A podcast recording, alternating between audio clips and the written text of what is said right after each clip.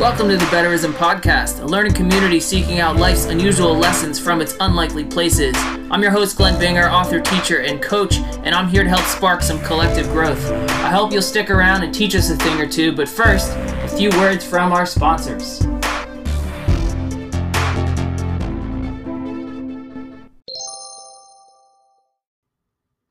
This episode is brought to you by Loud Coffee Press. Loud Coffee Press is a lifestyle brand and a literary magazine for creatives of all kinds. Um, they accept poetry, flash fiction, short stories, and art submissions, um, and they're always looking for new new artists to work with. They actually also just dropped an inspirational book made specifically for writers. It's called Creative Home, and I can't express how helpful it's been in my own writing process. Highly recommend you check that out. Um, and this is pretty cool. They're actually working on an RPG or a role playing game called Eight Bells Bluff. They have a Kickstarter going, and they're trying to drop that for 2021. Super cool stuff. Um, so you can find them online. You can connect www.loudcoffeepress.com.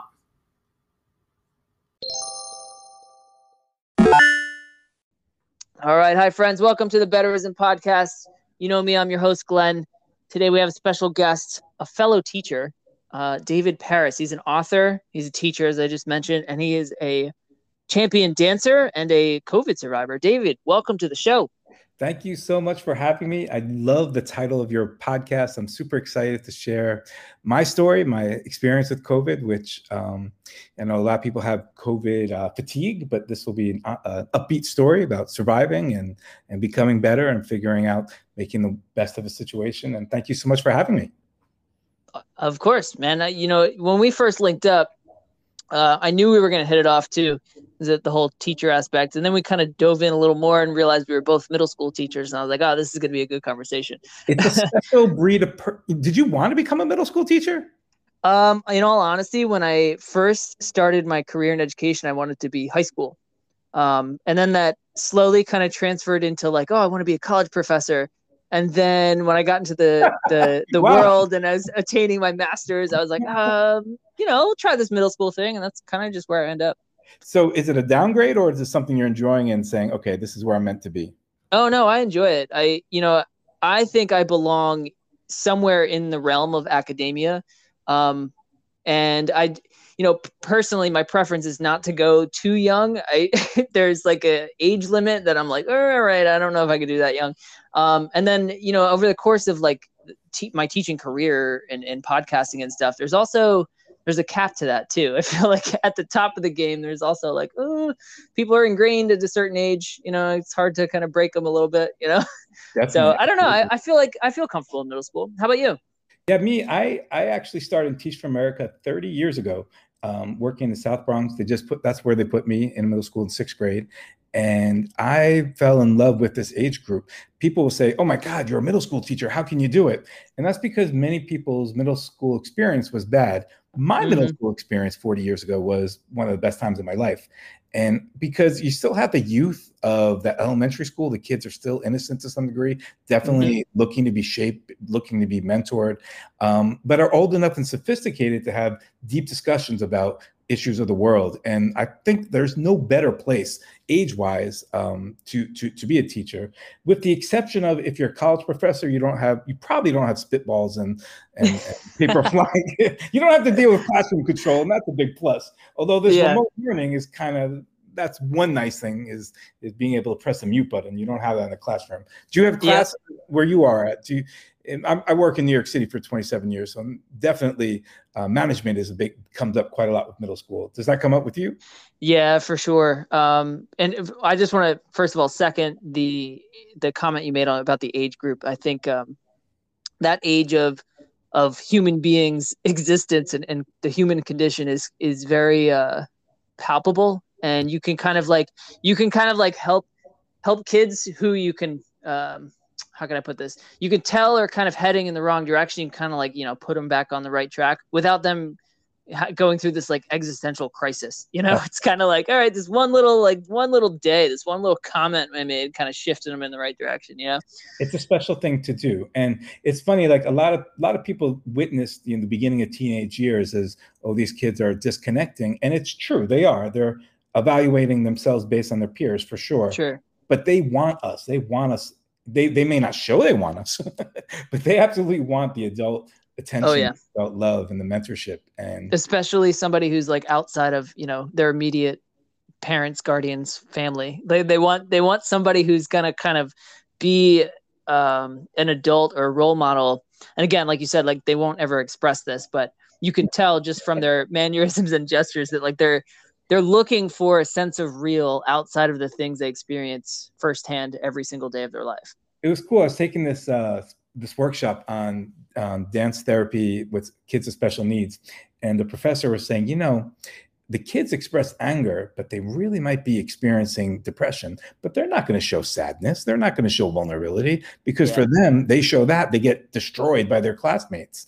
And so what mm-hmm. you see is anger and defiance might just be depression.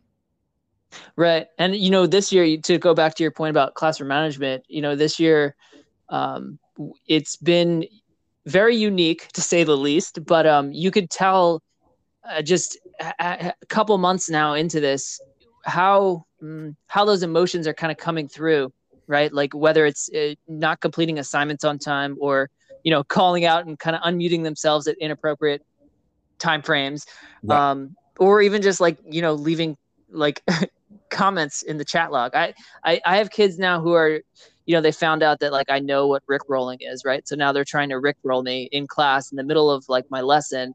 And it's one of those things it's like all good fun and you know i don't want to like put a damper on it but at the same time i'm trying to teach them like when's the appropriate time to mess around you know?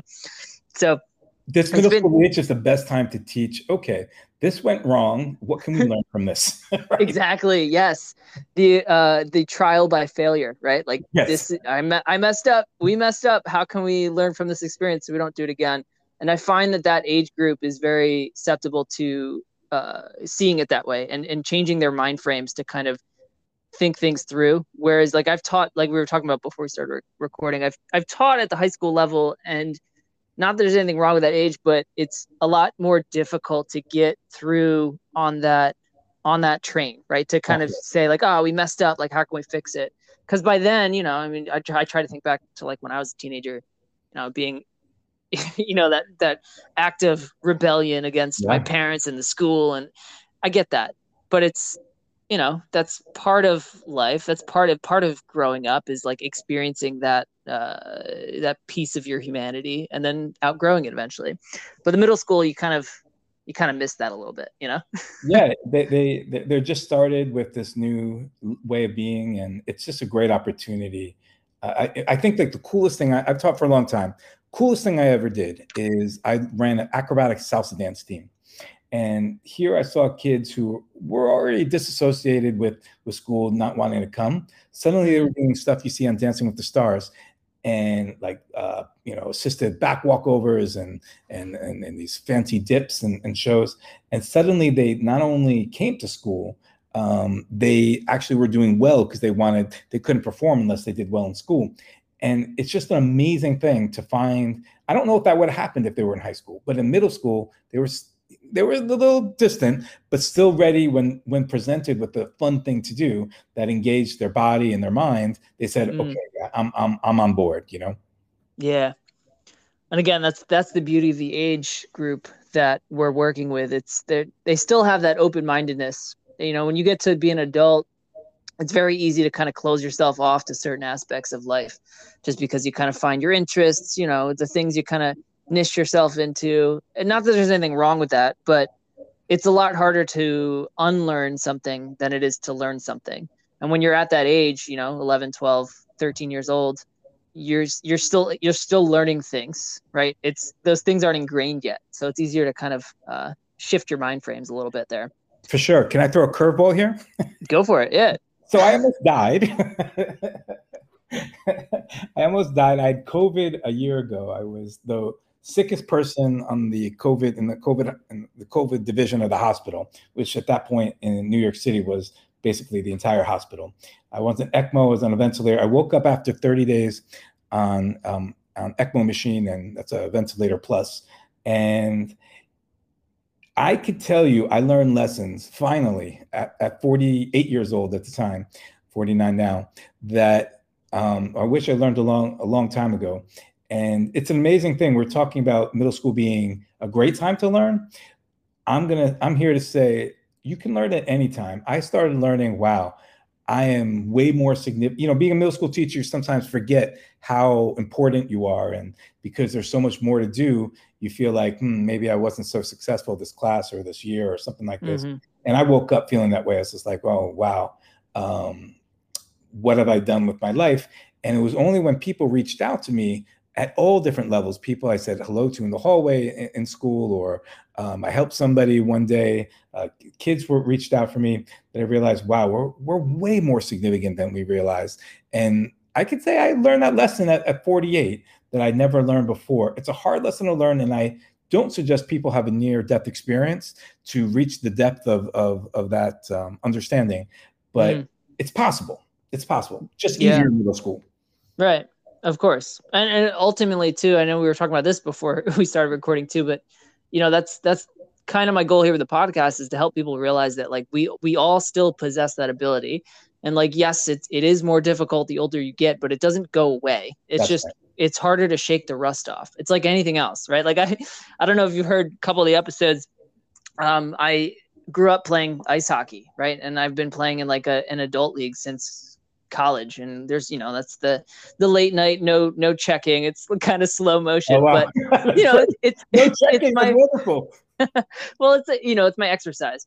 And this past year since everything kind of shut down like i haven't been able to to do that. Ice hockey was one of the first things to go because it's indoor and you're like you know sitting right next to each other breathing on each other and stuff. So you know i always compare this this to ice hockey because that's where my mind frame is but you know you, you shake the rust off. I i have my first skate scheduled for i want to say two weeks from now.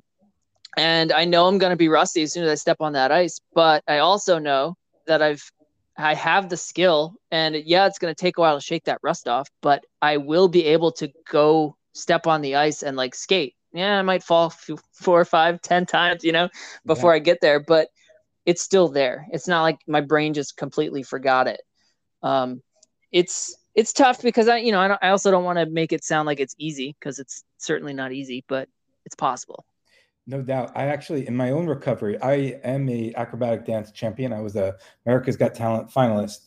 Um, and the good news is, with when I was in the coma, I lost a whole lot of weight. Um, the bad news is I lost almost all muscle, so I couldn't even press a remote when I woke woke up. I had to call the nurse. Oh my goodness! I wanted to change the channel.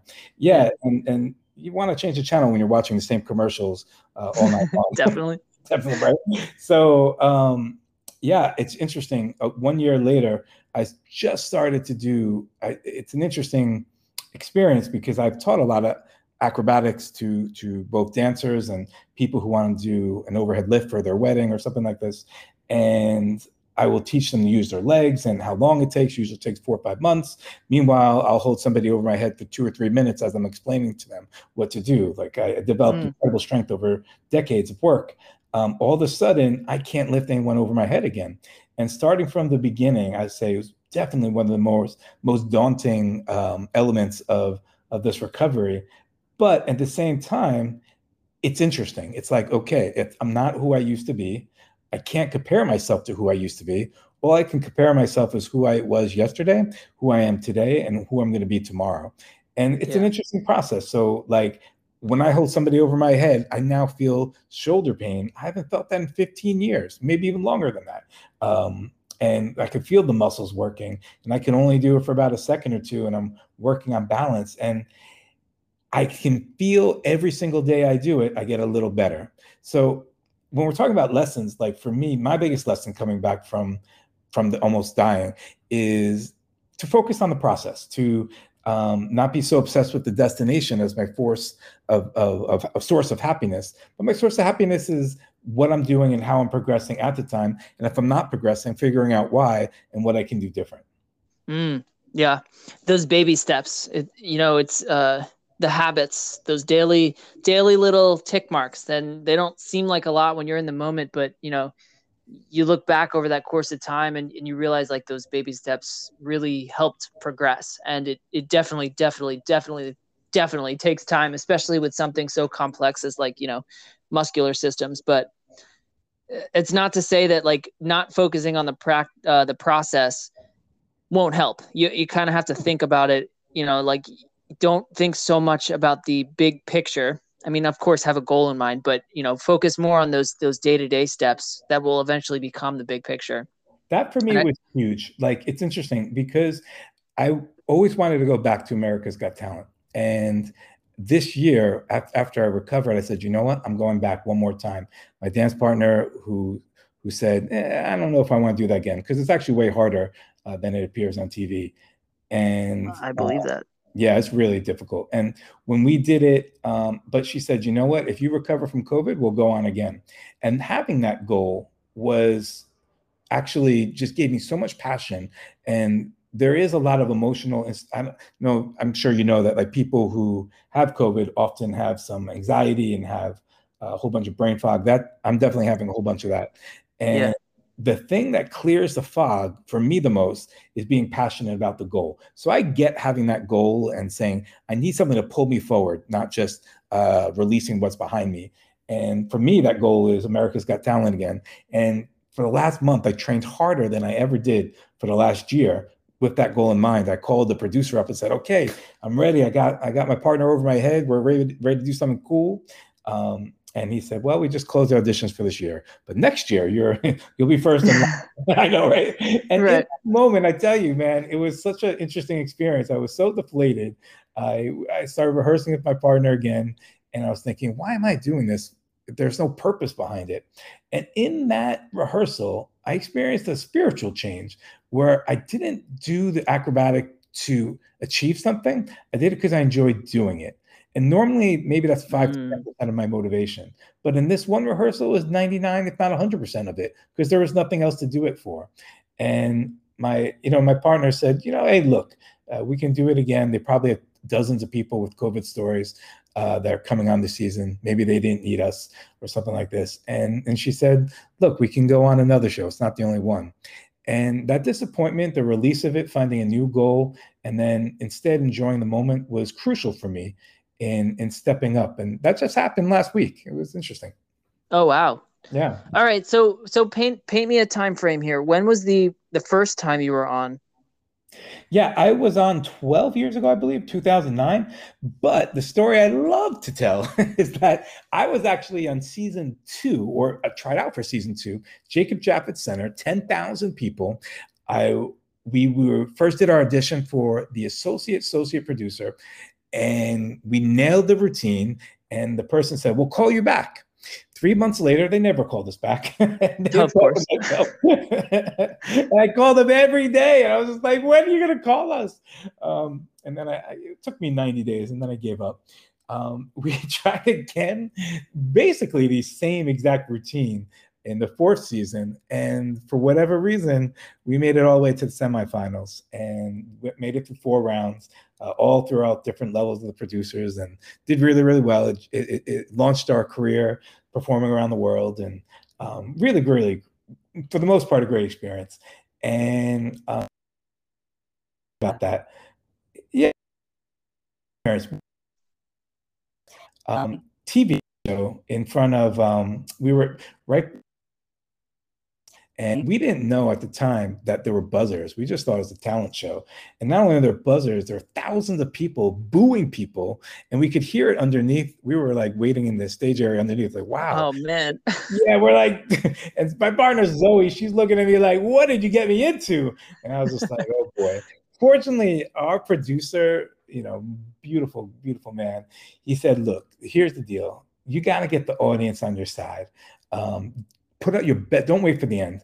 Put out your best trick in the beginning, which is never what you do as a circus act. As a circus act, we do acrobatic dancing. It's, it's a circus type of uh, performance. You usually do your second best trick first, you fill it in, and then you end with your best trick. He said, no, mm. start with your best trick. And I said, all right, we, we trusted him. We did a trick when my partner's 100 pound. At the time, I was 240. She lifts me over her back, you know, off the ground, Crowd goes crazy. 10 seconds into the routine gives us a standing ovation. At that moment, I knew I was like, all right, we did it.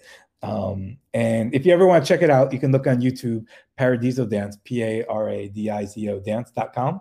You'll see the, you'll see my smile at the end of the, you know, throughout the rest of the routine. I'm like, all right, we nailed this. This is great.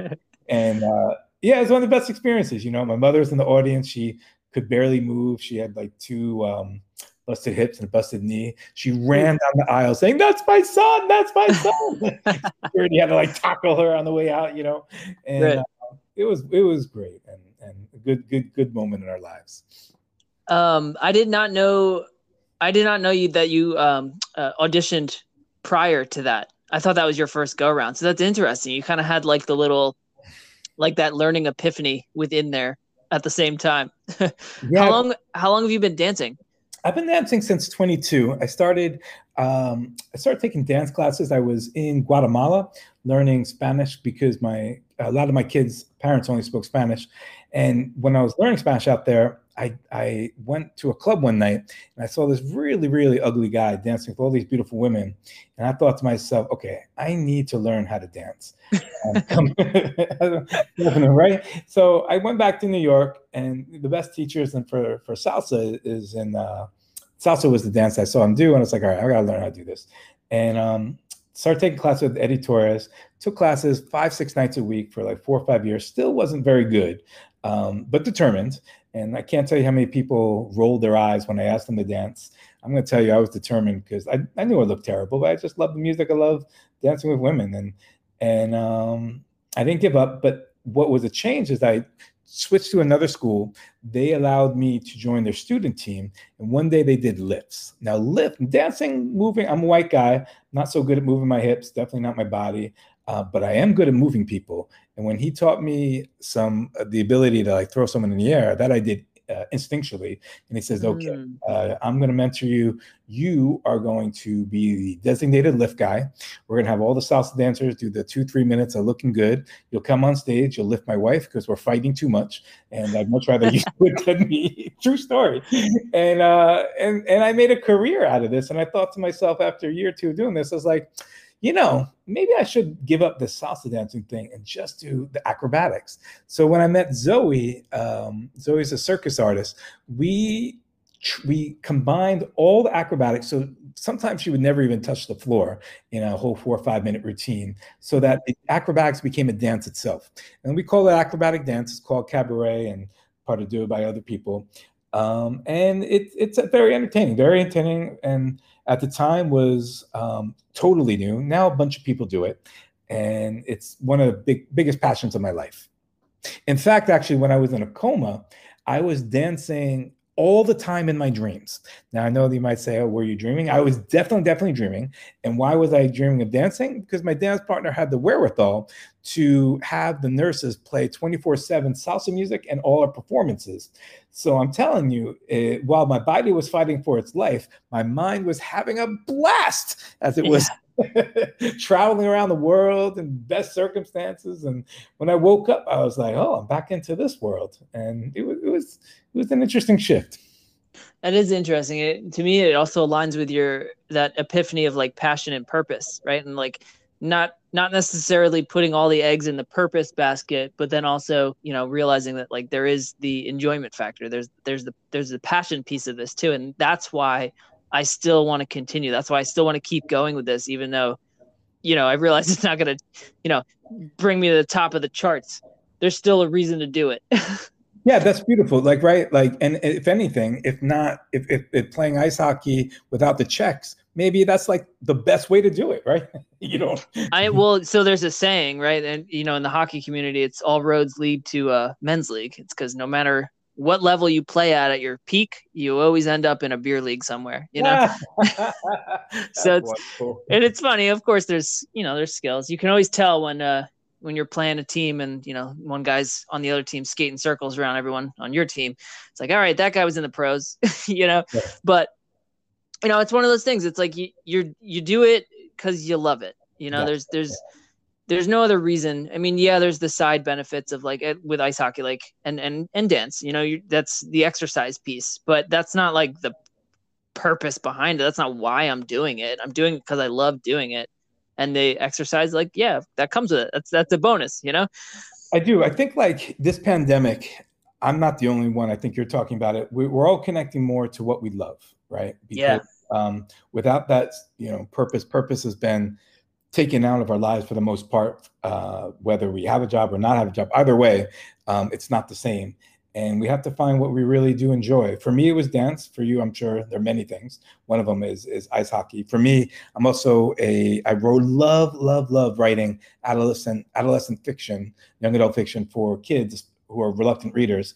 And almost all the kids I, I teach as an English teacher are reluctant readers. So um, I I find that you know you're a middle school teacher.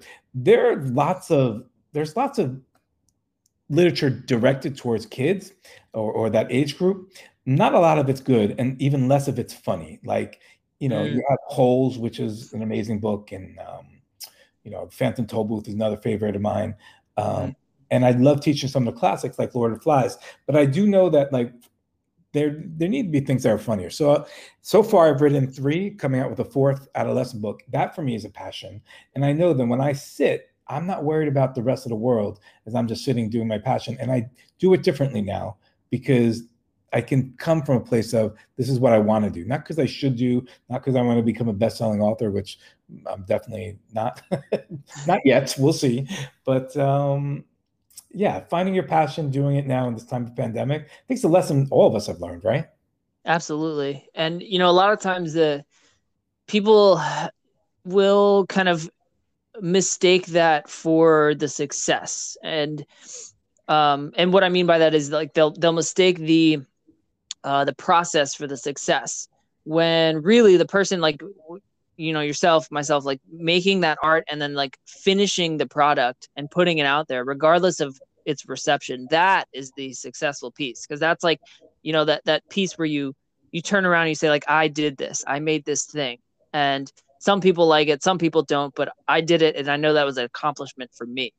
Yeah. um i personally like and the, the reason that i wanted to get you on the show um i like how you you tied together your love for writing with your teaching career. So like you the the students you predominantly work with who are reluctant readers, it's almost as if your your target audience is them, right? You're trying to help them gather that that love of reading through content that is a little more approachable than something like Lord of the Flies, which don't get me wrong, great book, but you know, probably not the first one I'm going to throw at my middle schooler, you know? Yeah, that, that's the end of the year when, yeah. when you gain trust that when you gain their trust, right?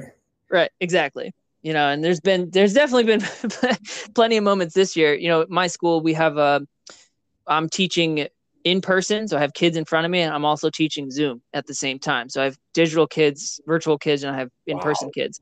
And there's definitely been moments where I'm like, all right, uh, you know, in person kids, I'm gonna leave the room and you know, you guys are gonna do a little Lord of the Flies for a minute, and then I'll I'm gonna go work with the virtual kids and come back. You know, just uh please don't kill each other, you know? Right. like one of those. And, and that's like the amazing thing. Those students who read Lord of the Flies will now know every time somebody gives a reference, they go, Oh yeah, that's what I've had kids do that. I, I do Lord of the Flies every year. And I have kids uh, in the few, when they graduate come back and tell me, "Oh yeah, now I hear it all the time in pop culture. I, I never knew what that meant before." Yep. It's yeah. it's um I don't know. It's to me that that cultivation of a reading habit is so much more important than the you know nailing down the classics so all kids yeah. experience you know the giver at one point in their life. Like i, I love the giver but is is that is that what's going to get the kid in love with reading? Most no. likely not. It's like you, ha- you have to give them something they're interested in. You know I, I try to make it a point in my class like yes there's things that I, I have to assign you to read but as far as my grades go like you get credit for just bringing in a book and reading. Like it's right. sometimes you finish an assignment early while everyone else is still working take out your book. Okay, you brought a book today. And You like this book? Here you go. Here's here's ten points on your grade. You know, it, little it, things like that. It's it's, yeah. it's kind of. I mean, I try to gear it as like a positive reward. You know, but I really don't. I try not to focus on the grade because that's not even to me. That's not even the important piece. The important piece is that that habit of having reading material that you actually want to read. You know, you want to read about video games, go for it. You want to read about sports, go for it, right? Yeah. yeah. And it's so, our job as English teachers to get that material in front of them.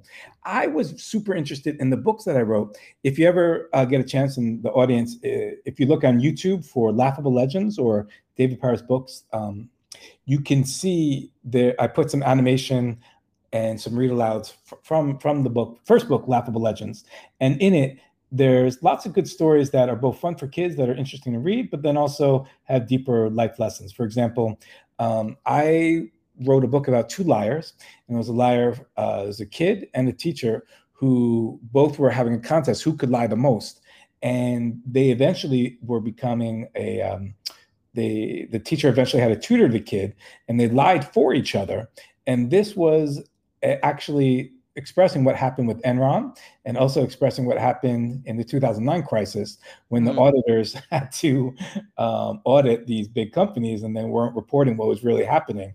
And so I love that story as a real life example. Both the kids get it, but then as an adult, when you read it with the kids, you think, ah, this is actually talking about something bigger in the world. well, I was gonna, so I was gonna ask about that since you brought it up.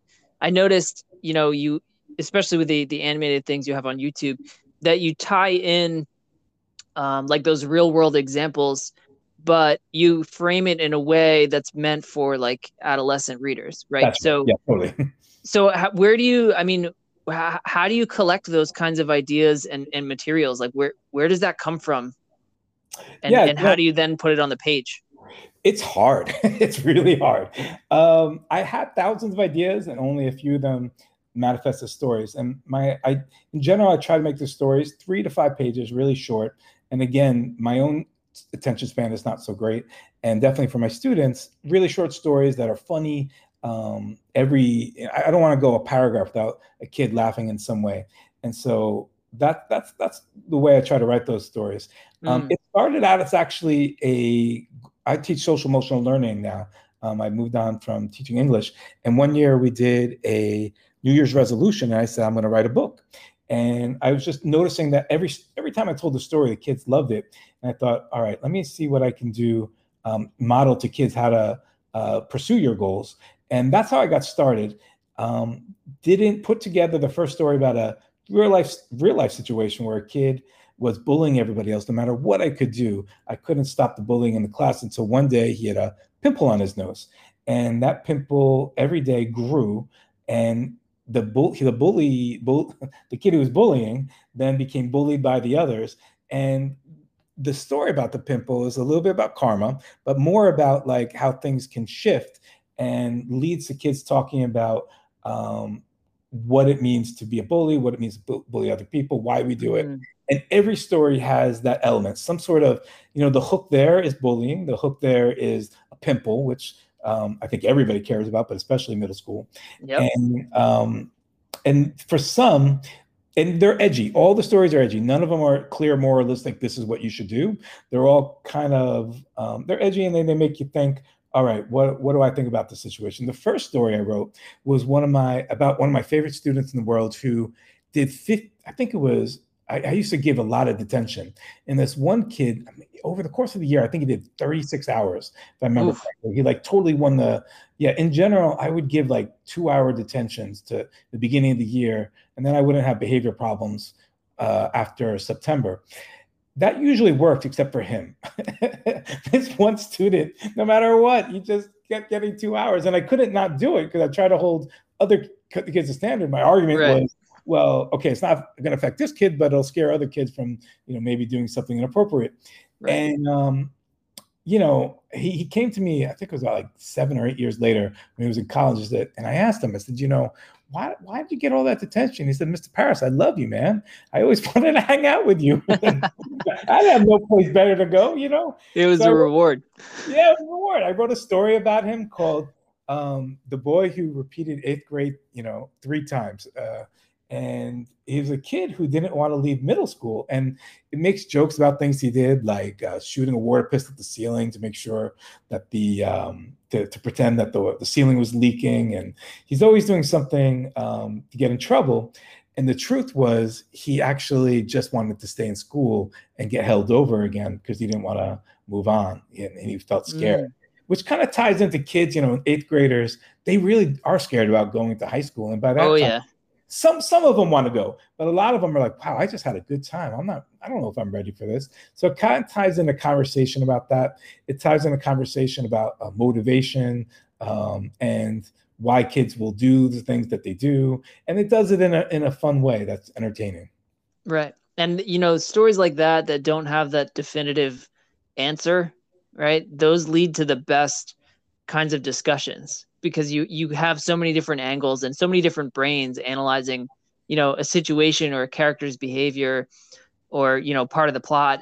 And you know uh, for the most part kids know the difference between right and wrong but the way they express that varies from brain to brain right? And i think that that kind of conversation is really really really really important um, to the developing human mind, but also to tie it all full back together is like the developing reader. You know, like if you want to become a reader, you have to engage yourself with your content and what what it is you're reading on that level to some sense. And, you know, and as an adult, it's a lot harder to form book clubs. it's a lot harder to you know sit down and talk talk to people about what it is you're reading. So you kind of have to develop those muscles um, earlier on. So I like that style of writing too.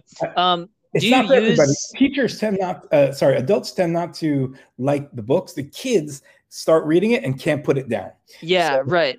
Well, that's what I was gonna ask. Is like, do you do you have kids like? This might sound goofy, but like, do you do like test runs in with your absolutely. students, like oh, to see oh, if a story sticks or not? I never do it during class. I do it because I don't want to get in trouble. But I oh, do of course, yeah, right. Or or I, I have lunchtime clubs where we're sharing, and I, I, think I benefited more from that than any other adult editor. I read the stories out loud, and the moment I saw a kid's eye wander, I crossed out that last line. you know, mm. yeah. And there's no better way because a lot of young adult fiction, I swear, they're writing it.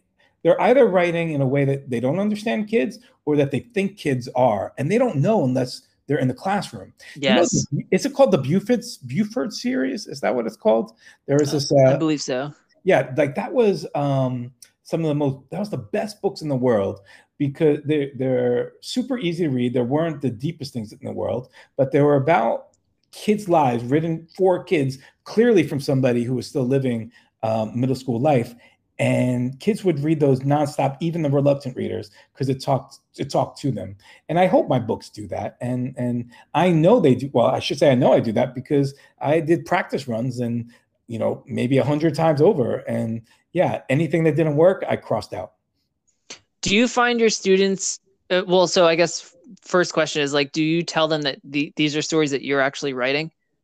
Yeah, definitely. So I every single time I will share with kids, hey, look, um, I I struggle with reading. Uh, I, I, struggle with writing. I that's true. I've always had, and um, I use my ability to to sometimes say, okay, if if I my mind wanders, how do I refocus on reading? If uh, I'm writing, how do I make it interesting for me? So both mm-hmm. as a reader and a writer, I'm definitely sharing my process and being real in that way is way more helpful than somebody who doesn't have that problem. So I I think I was meant. I think it. I think um, I've done a good job in that way. But definitely when I share writing, there was funny. One of my best stories um, came from my, my, kids asked me, say, how did you get your, uh, your, ideas for your stories? And I'll say, I'll just be inspired by something and go with it and see and see what comes out of it.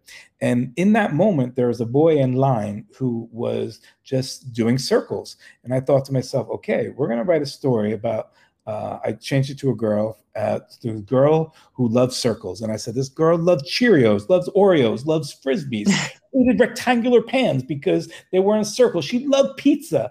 And then she met Lionel, the boy loved lines. He loved zip lining. He, he, he loved waiting in line, you know, and, and, and then they met together and they fall in love. And it's, it's really this beautiful story about appreciating each other's differences. All, all that started because of this boy who was starting in circles. So I, I would tell the kids, you know, start with your passion. I struggled with writing. When I found my passion for an idea, then I didn't struggle with writing for, at all. All I did was want to share it. And that was um, something I tried to teach the, the students. It's, you know, it's strange. I, that's something I remember being in college, you know, in my, in my education courses and you know i remember all my professors preaching about you know you got to keep your your social media secure. You can't share this you know your your private life. You can't you can't oh you you like write books and you paint paintings. Like you're really not supposed to talk to your students about it. Um, and it's strange like once i started teaching and you know with the internet like nothing is private anyway but you know eventually they found my books which i don't write for kids Um, I write for adults, but at the same time, kids would find it and ask me questions because, of course, they're curious, you know.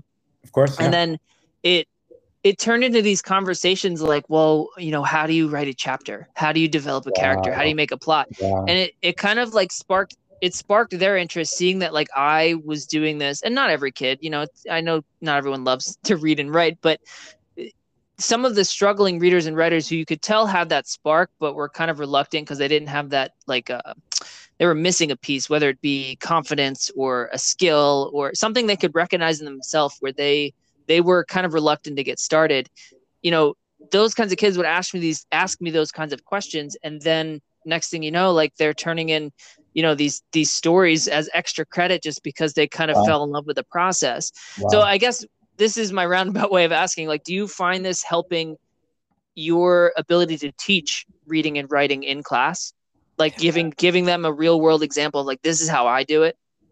Yeah i could you you took it further than me. They i definitely teach it with finding your passion and what you're interested in doing. Kind of interesting we talked earlier about finding something they were passionate about reading and then i'll say find something you're passionate about writing. And Absolutely, I do that. I don't actually share my writing technique. I'll teach them about perseverance, and I'll teach them about getting feedback and mm. um, and and reading out loud. And I'll show them share them my pro. I'll share the process with me. I actually moved on from being an English teacher to the social emotional learning teacher, running circles and doing restorative justice work. Right. Um, so I don't. I, I wonder what I would do if they would be inspired as an English teacher. But a lot of times they have me come into classrooms that are struggling and say, hey, can you run a circle and um, address some of the bigger issues that are happening in the class?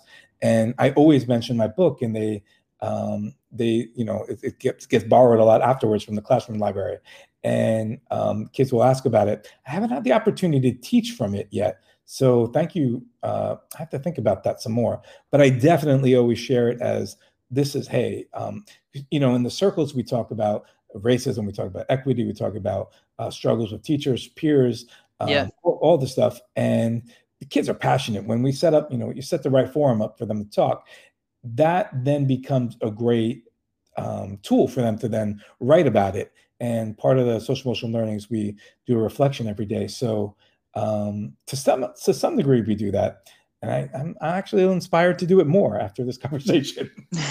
Good. I'm glad I could help there. Yeah. Um, and uh, you know, it's it's interesting because, um, again, every every kid has their own brain and and it works differently, right? And part of middle school I found is helping kids figure out how their brains work.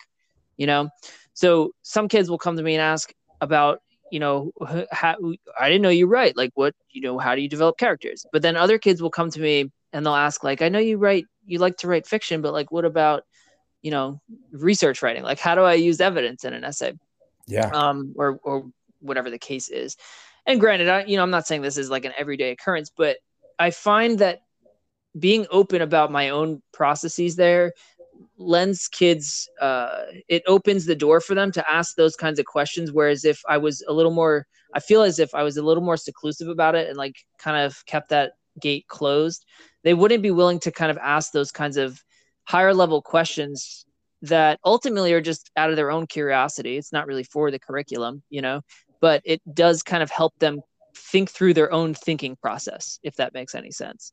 It does makes a lot of sense. I think for sure, I, I'm, I'm of the philosoph- philosophical background of saying, yeah, show, share about your life, of course, when it's appropriate, and make right. sure that you never feel like they need to take care of you or anything like this. But yeah, the more you share your passions, and even I, I love to share that I still have questions, and you know, I'll say, yes. I can't tell you how many times we've had discussions on you know, taking the bus to school. Uh, the city bus is always a big topic, always a frustration for me. I'm always talking about, well, this person sits on the outside seat, the inside seat's not there, this is not right, and how do I approach that? And I love sharing my struggles um, that they then connect to me on a level they they feel it's something you can do in middle school. I don't think you can do in elementary school, um, or if you'd have to do it more carefully. I, I, we we should ask elementary school teachers to give feedback on that. But definitely yeah. in middle school, they feel so great when you don't um, say that you know better, but that there's some things that you know and then some things you're working out, and it builds a relationship that they then trust you much much more than when you pretend you know everything. Yes, yes. I say that all the time. It's like, yeah, in, I try to adopt that mindset in my classroom of, you know, I the only reason I know a little bit more than you is because I was on this planet longer, but yeah. I don't know everything. I'm still learning, and thank goodness for things like Google who that can help me understand, so I don't have to go to the library and check out every single book. You know, um, how has so this is a little bit of a gear shift, but how has getting and surviving COVID affected all of this? The writing process, the teaching, and how all the two things are interconnected and the pandemic. I mean, there's a lot to unpack there. Feel free to explore it however you want, but how has that ultimately impacted, you know, your life pre-COVID? yeah, sure. Big, big, big stuff there. Okay. Uh, well, one, I, I, the other thing I wanted to share that I think might be a little interesting is because my three three of my books are for adolescents, I had to make sure the COVID book, which is written for adults, was family friendly, and it is. So I, mm. I, took out anything that wouldn't be appropriate for any of my students to read. And while it's geared towards adults, um, it is something that if it gets in the hands of a younger reader, they'll find it intriguing. And I wrote the book as an oral history. So it's not just my voice, it's the voice of the doctors, the nurses, the physical therapists, uh, my family, uh, friends, everybody um, had a voice in it to tell a narrative about um, my experience. So, sorry, I actually forgot about my original question. the original question. well, I mean, just how has how has getting and surviving COVID affected your your writing process, your teaching process, ah, writing writing the book? I mean, eventually it became the book. Like you were saying, it's not really meant for kids, but you were kind of, you know, keeping it kid friendly in case they did find it. Yeah. So this, what I could tell you when I woke up um, I definitely needed, life became very different for me. And I noticed that I spent a lot of time for my own joy. Even though I'm a school teacher, I still, my biggest ambition was to be a, a, famous acrobatic dancer. And to some degree, I, in a small sliver of the world, I achieved that. But things shifted for me. Instead of wanting to do things for myself, I really wanted to do things much more for others that shifted for me. So when I started, when I woke up, I finished the second Laughable Legends volume. Um, and more than that, I also was writing a satire about uh, Trump's presidency and his election that I had also just about finished, but didn't finish, and spent my few hours not in brain fog to finish those two books. The book I didn't want to work on was actually the COVID story. That's because it was so painful to recall some of those details. And I actually hired a ghostwriter to do it. I said, you know what? Let me just tell you some stories, interview all these people, and put it together. It's too painful for me to do. She did it, and in my opinion, it was terrible. And I thought, oh boy, I better, oh boy, I better, I better do this myself. Um, and the moment I decided to myself, I stayed up all night um, put it put together a really great first two chapters about um, getting sick in front of the first week and waking up one day not able to uh, sleeping in front of a refrigerator because I was too tired to get to um, the bed. Deciding at the time that if I go to a hospital, it should be NYU. That decision saved my life.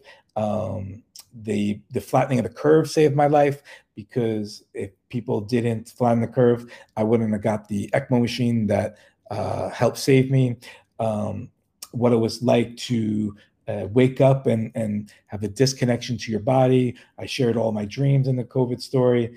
Um, all these things came together and it was a beautiful in some ways it was it was hard because i had to remember everything but it was also easy to do i probably put together in just just a few months and um, the key for me was to make it entertaining. So I told lots of stories like, you know, it's uh, actually it's a good thing when you wake up after being in the hospital for three months because your Amazon bill is zero, which is great.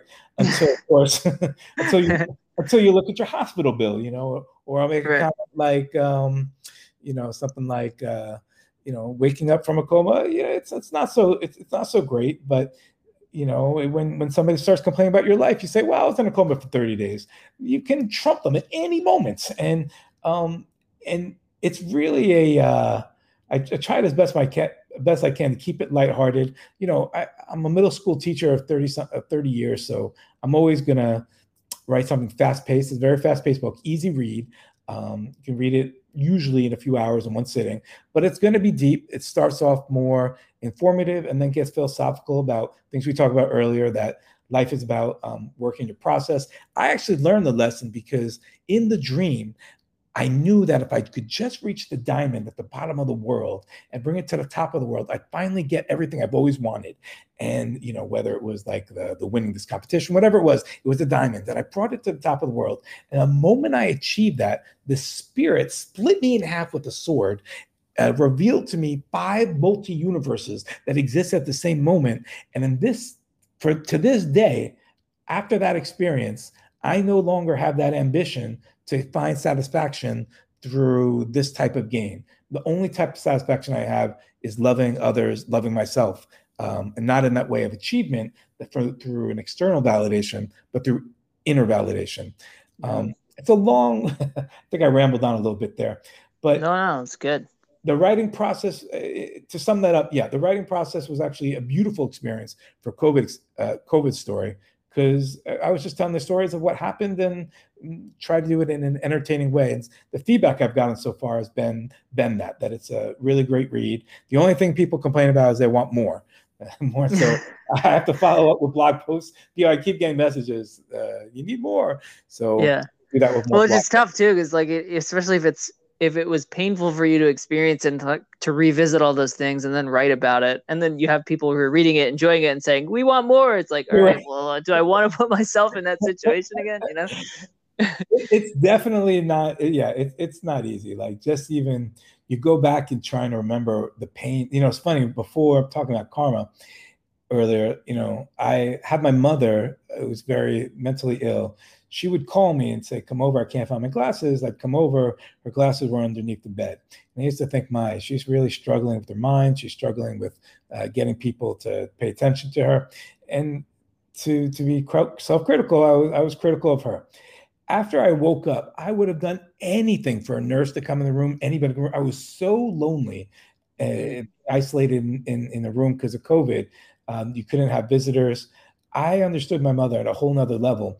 And when I had to write about that, boy, that pain was, uh, I, I, you know, sometimes I think about the hospital food was good and, you know, I was treated quite kindly. I thought that wasn't so bad. But yeah, but recalling some of the pain, that was not fun. And that and it's still to this moment is even as I remember this moment, it's rough. And to some degree, I wonder if the book becomes also a strong pro-vaccine message because you know, people think, oh, I'm young. I was 48. I was in relatively decent shape, uh, good heart rate, and this this disease decimated me. My brother is in the same body shape yeah. as mine, was fine after one week, and it was in my community. I'm a well-known acrobatic dancer. People thought, wow, Dave Paris went down. This could happen to anybody, and um, yeah, that's. Uh, it was a call to action for a lot of people to take it more seriously, and hopefully it does does so now. Yeah, well, I mean, the other thing too is, I mean that that whole the story alone of how it became a book, combined with the fact that you have the book, plus hearing this, you know, all of that kind of aligns with what you were saying before of, you know, realizing that the true purpose is to kind of service others and use those things as tools to kind of help spread the light or spread the love amongst those who are willing to kind of be part of your community. That's um, why I wrote and, the book for sure. Yeah, I want yeah. People, I want people to really get a sense of what it's like if you're a patient, if you don't know somebody. And I've, I know lots of people who don't know anybody who, who suffer from COVID. And the book became a, a light to them. And if there, I know people who are caretakers who know lots of people in their family who died and appreciated what I was sharing. And if I may give a shout out, the nurses who read this book loved it. All the nurses who I uh, showed the book and nurses in my life I shared with, I said, thank you for the amazing work you did. I'm very, very big on them. It's very strongly for uh, mental health. I, I, got amazing psychotherapeutic help in the hospital and afterwards.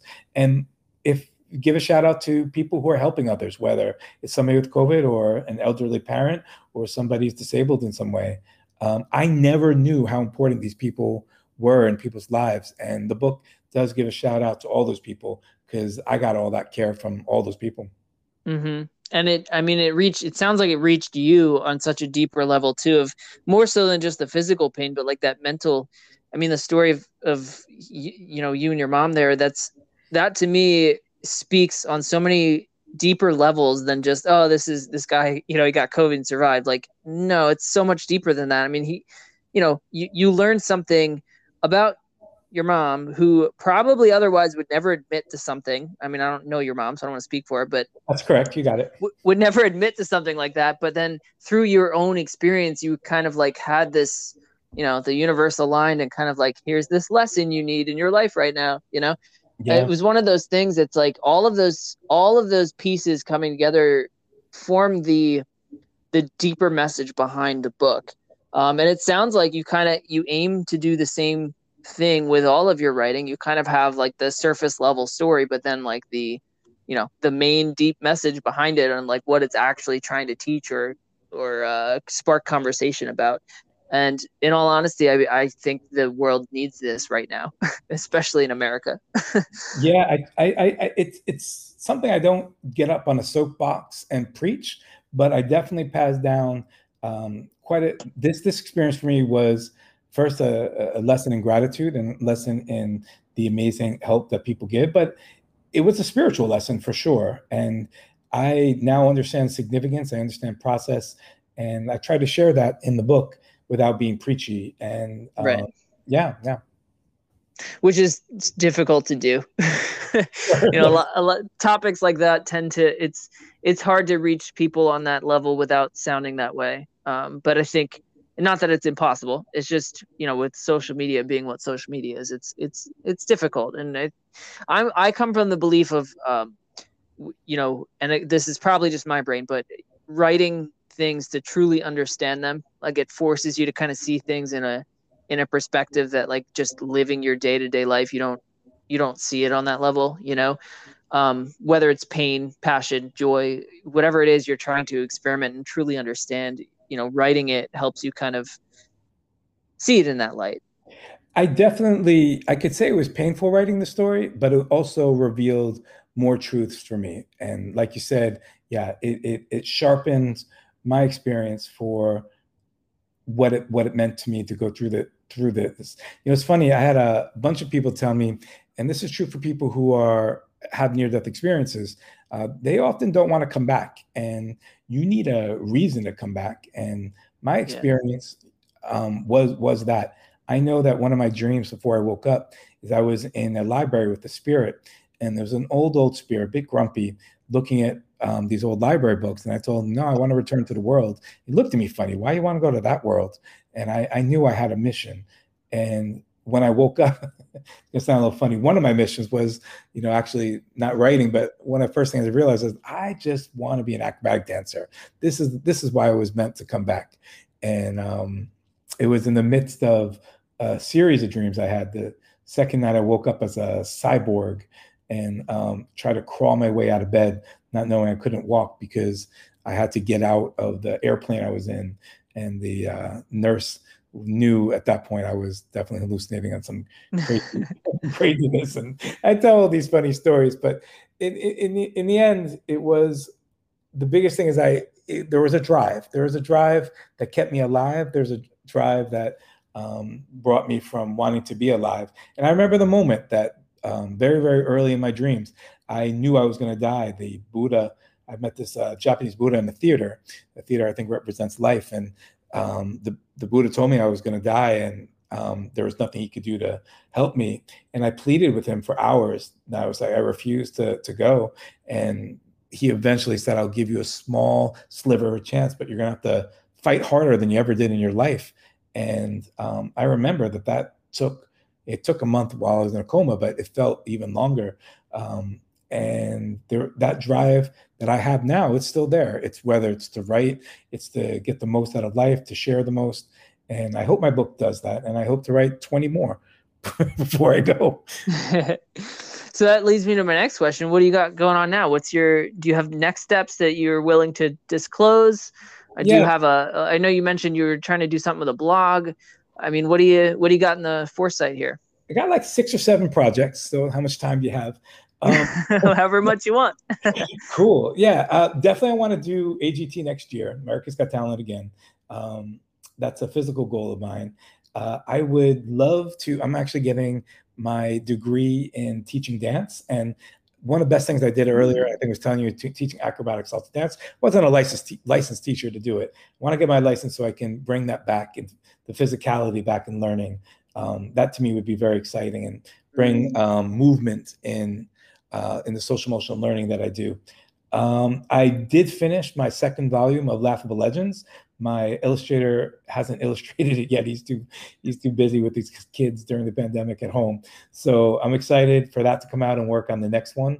Uh, I have a debate about whether to do a third book because I did the satire about Trump's election, um, about Trump's presidency. I wonder whether I should do another one about the um, riot on January 16th and mm. middle school election fraud. I'm, I'm on, I have a debate about that. Any, any readers who are familiar with my work, please uh, let me know what you think about that. But some of the more uh, the bigger projects I'm working on, the biggest one I'm working on is a life goals curriculum for kids called Life Goals in the Classroom, and I've been working on that for a while, starting four years ago actually. Uh, oh wow!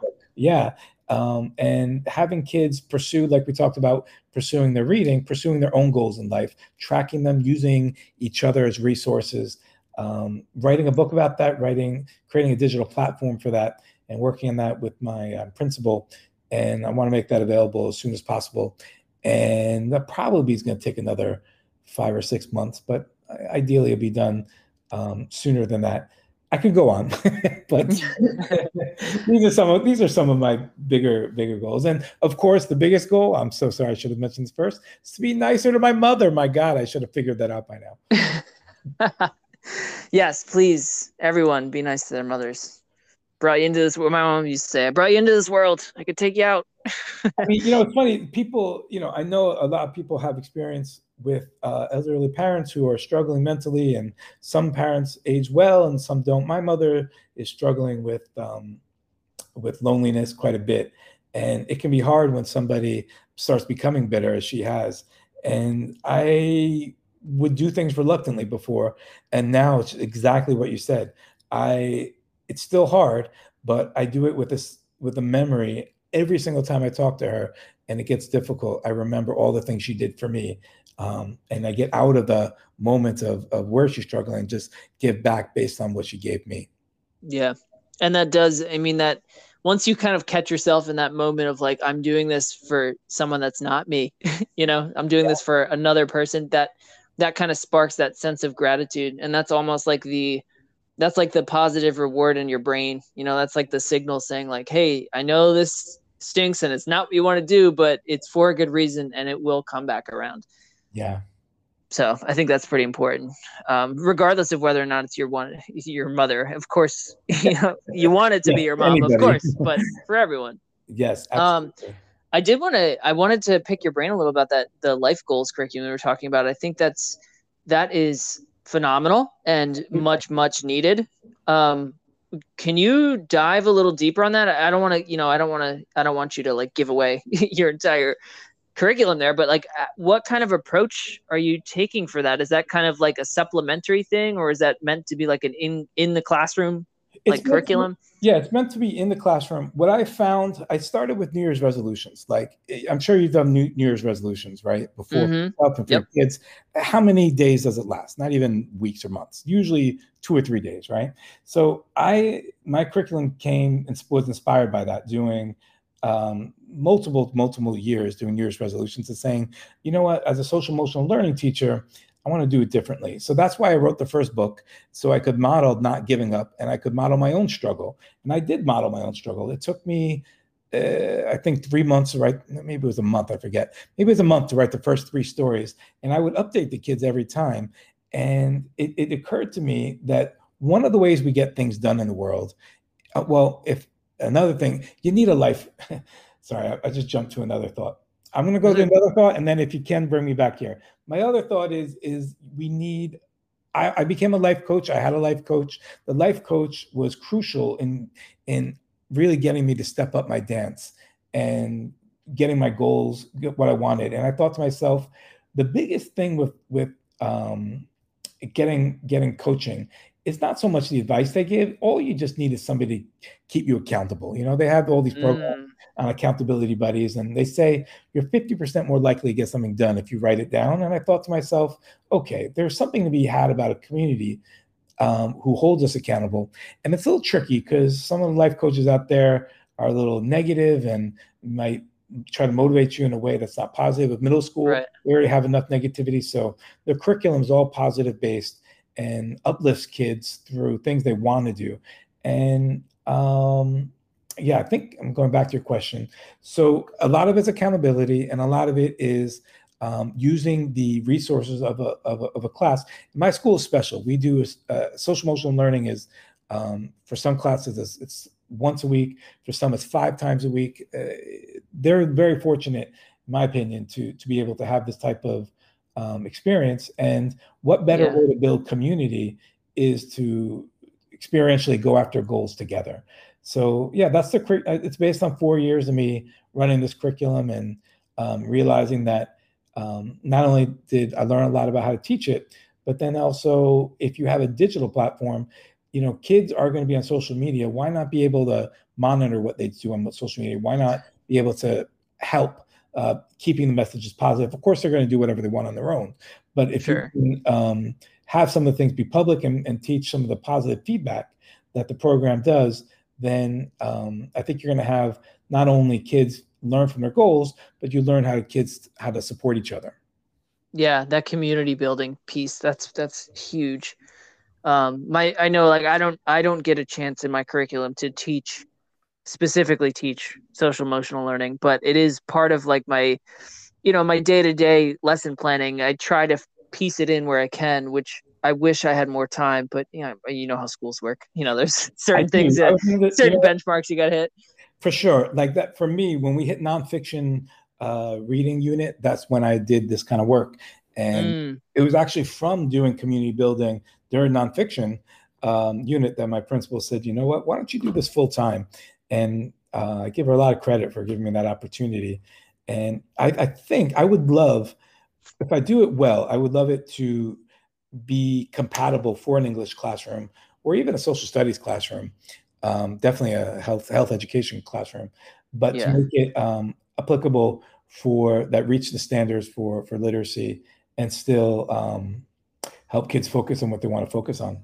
Yeah, and I think that's something uh, you know this day and age with the realm of digital sphere. I think kids need something, some sort of outlet like that where it's um, where it's guided. Uh, there's there's some sort of structure behind that specific life skill. I mean, it, you know, that's it's something I feel like with the digital realm, um, kids don't have access to the direct dots. They kind of have to like piece together their own dots, which is you know that's tough for an adult, let alone a, a, a an adolescent trying to figure that out on their own. So that's kind of why I wanted to pick your brain about it, see where. Yeah, for sure. I mean, I would if you're up for it. Um, I probably need a few more months to flesh out. Uh, we I've done the program a bunch, but it, it's going to take a little bit of fine tuning.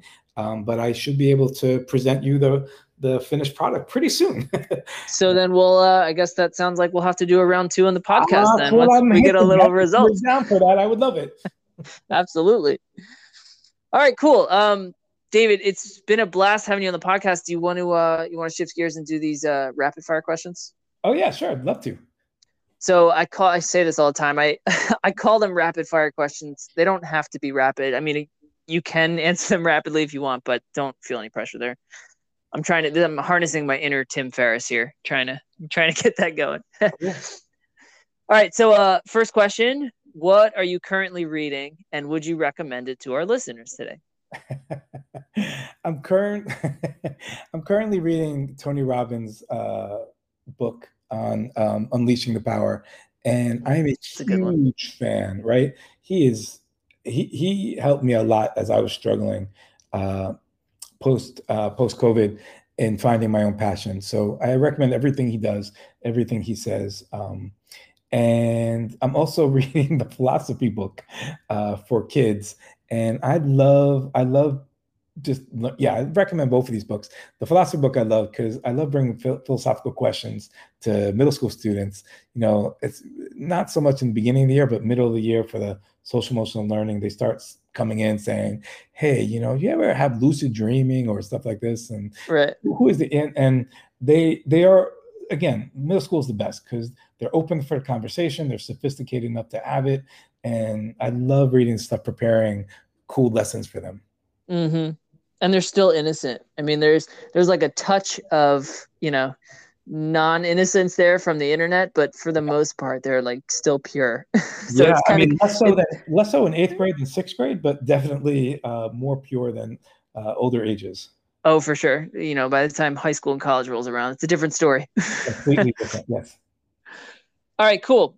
Um, and yes, I do second the Tony Robbins stuff. I know he gets a lot of. He has that stigma. Uh, people kind of you know throw him into the the self help category, but I don't think there's anything wrong with that. I mean, there's there's a good way to do the self help thing, and there's a bad way to do it. And Tony Robbins is definitely the good way. He gets a, he gets a uh, bad rap because of all the stuff he did in with the infomercials back in the '90s. And yeah, I had, I had the same opinion of him. I watched that Netflix special, "I Am Not Your Guru," and that changed my uh, opinion. Yeah, me too. Wasn't that an amazing? It was so good anybody who's not seen it, you got to see that. And I thought, I thought, oh my God, I, I totally misjudged this guy. And I've been a big fan ever since. It's funny the, you know, the internet changed little things like that. You know, just the the way that people promote their work and share their work. I mean, it, it totally shifted stigmas around not just Tony Robbins, but like many people who have been around pre-internet, post-internet. Like it kind of shifted their their light in the universe, which is sometimes bad, but for the most part, good. right. It can also be uh, can also be a problem. Right. All right, cool. Um, so second question: What is your favorite meal to prepare, cook, eat, uh, to share with friends, family, or by yourself? But do you have a favorite dish? Yeah, I'm gonna say cold noodles with sesame sauce. It's what got me mm. through a co-op in college. It was the I think it was the only thing I did did make. Um, I lived in a co-op with a bunch of hippies who were, you know, uh, loved doing eating raw food. And some of our, I remember one meal we had was like a raw garlic sandwich, and like the whole college mm. smelled after we had that. it was really bad. Like we were a really interesting community, but we had a thing that we you had to. One of the rules is you had to have dinner together, and um, on your night of cooking, um, you know, it's, it's, a responsibility. If you, if you if you did a poor job, then you can definitely think that it's going to follow through the rest of the week. So, I did have one dish, cold noodle sesame sauce, super easy to make, had the right recipe, and uh, everybody was happy with me.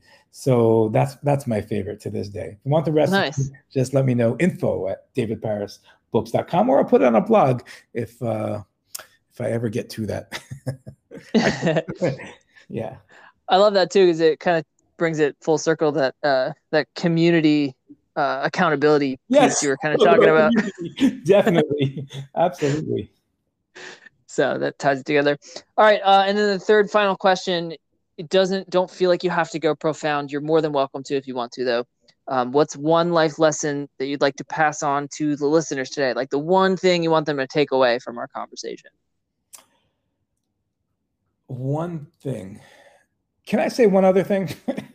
yes, you can make it too. Go for it. I realized that when you said, um, "What are you reading?" I listen to audiobooks all the time. Oh, that's fine. I've had people. I've had people name like documentaries before. I re- the word reading there is taken lightly. It's more in the sense of like betterment. What are you What are you kind of doing to absorb something that's not just like mindless YouTube? You know. That, you know, and when you said that, my brain went into this uh, every morning I'm listening to this book, the best book on Buddhism I've ever read, called Stepping Out of Self Deception. And if you ever had a spiritual religious streak in you, um, I've been studying, I've been in and out of, look, I was a religion major in college and, and always fascinated by spiritual books.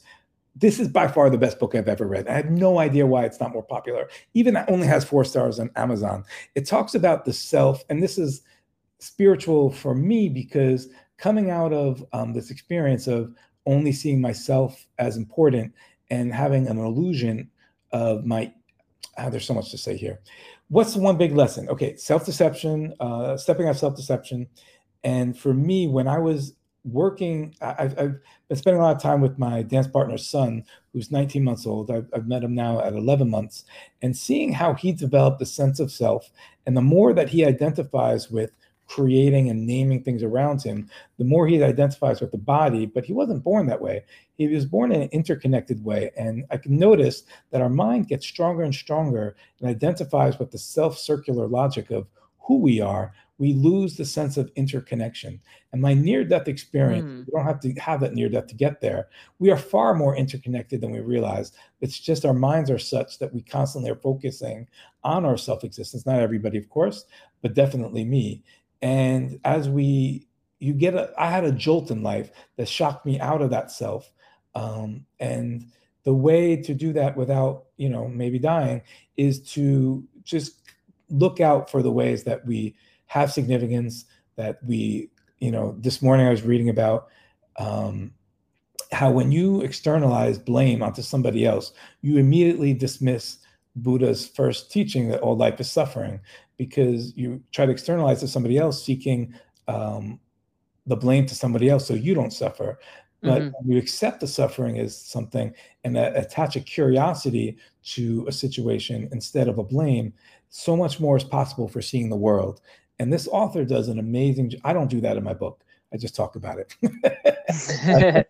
to be honest this guy is way better than me at, at getting this level so that's the book i would recommend and the life lesson is yeah, that we're we're way more significant than we realize, and to tune into the joys of every single pleasure. As I'm with this young, beautiful boy who just loves to walk and he loves to uh, find a cushion to jump on, it reaffirms the infinity of the now instead of the fear of the future. And tapping into that is is a timeless, beautiful way to live life that I've been blessed to to now in in what's the word integrate um, not because I should, but because it's a better way to live. And uh, that would be a lesson I would want to pass on. Isn't that also a Tony Robbins book, Power of Now? Am I mixing that up? Uh, that's is that Robbins or is that Eckhart? That's Eckhart. That's and, Eckhart.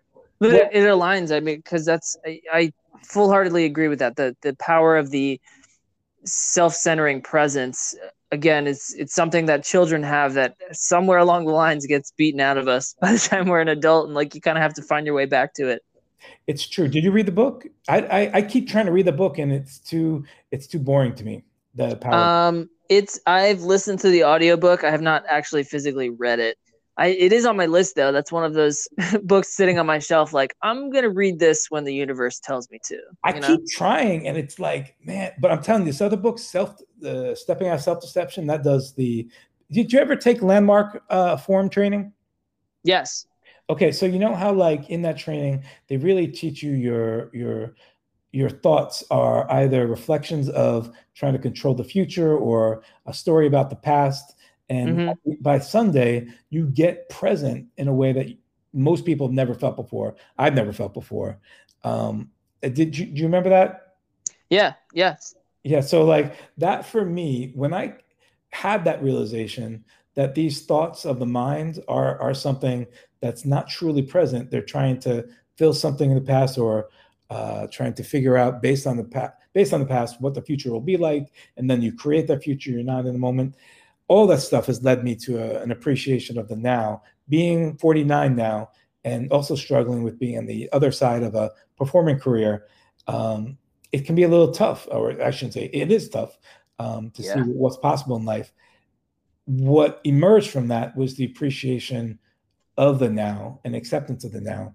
And with tragedy, with tragedy comes a real ability to throw out what should be or shouldn't be, the should or shouldn'ts in life of what we think should be, are absolutely a part of not what's now.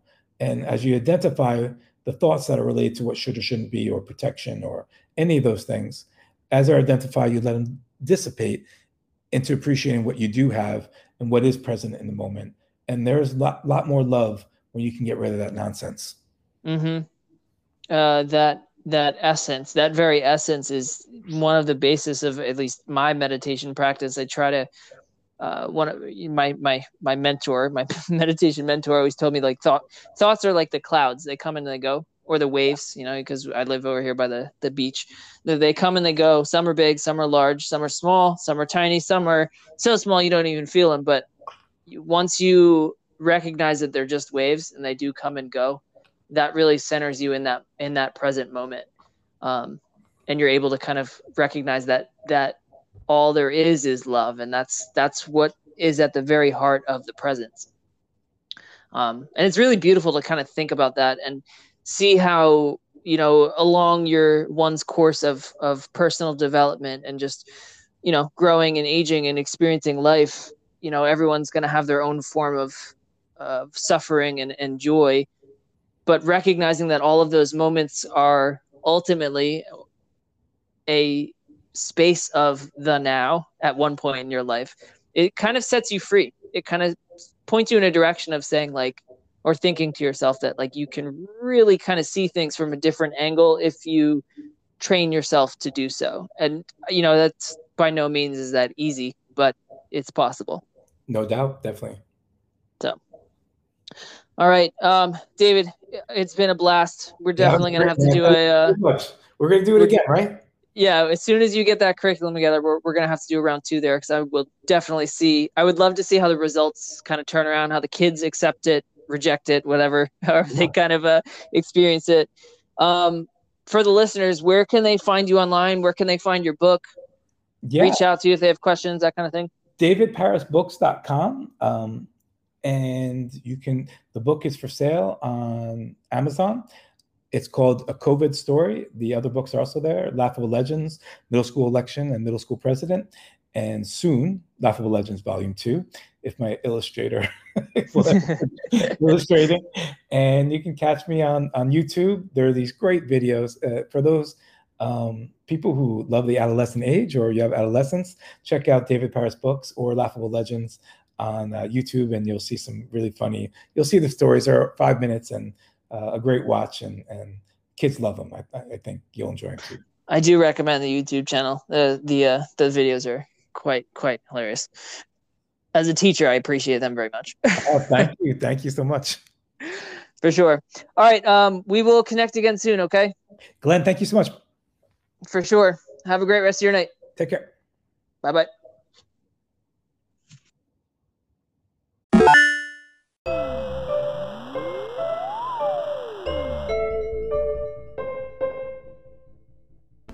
Well, that's it, friends. Thanks for tuning in. I hope to swing through again.